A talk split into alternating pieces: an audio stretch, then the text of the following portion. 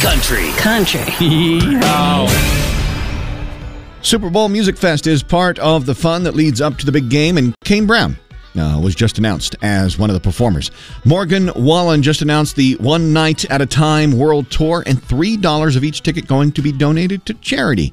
Saying he's grateful and unapologetically excited, Garth Brooks just announced he is going to extend his Vegas residency into 2024. The new dates will be announced in May. Not to be outdone, Carrie Underwood announced she is returning to her Vegas residency next year. Tickets go on sale next week. Oh, Miranda just added 16 more dates to her Vegas residency.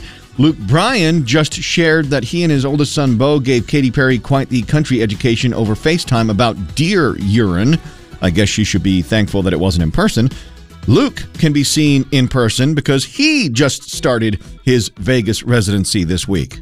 Well, Vegas is just fun. I mean, everybody that's in Vegas, they're there to have a good time. They're there to make the most of their good time. And when I'm out on stage, you can see people partying. You can see people just out there enjoying Vegas. And with me, that room is a little more intimate, and I can sit at the piano and really connect with the fans and make the show. Um, it can be big at times, and it can be really intimate and and very like almost like you're in my living room. And I love every aspect of playing for the fans in Vegas.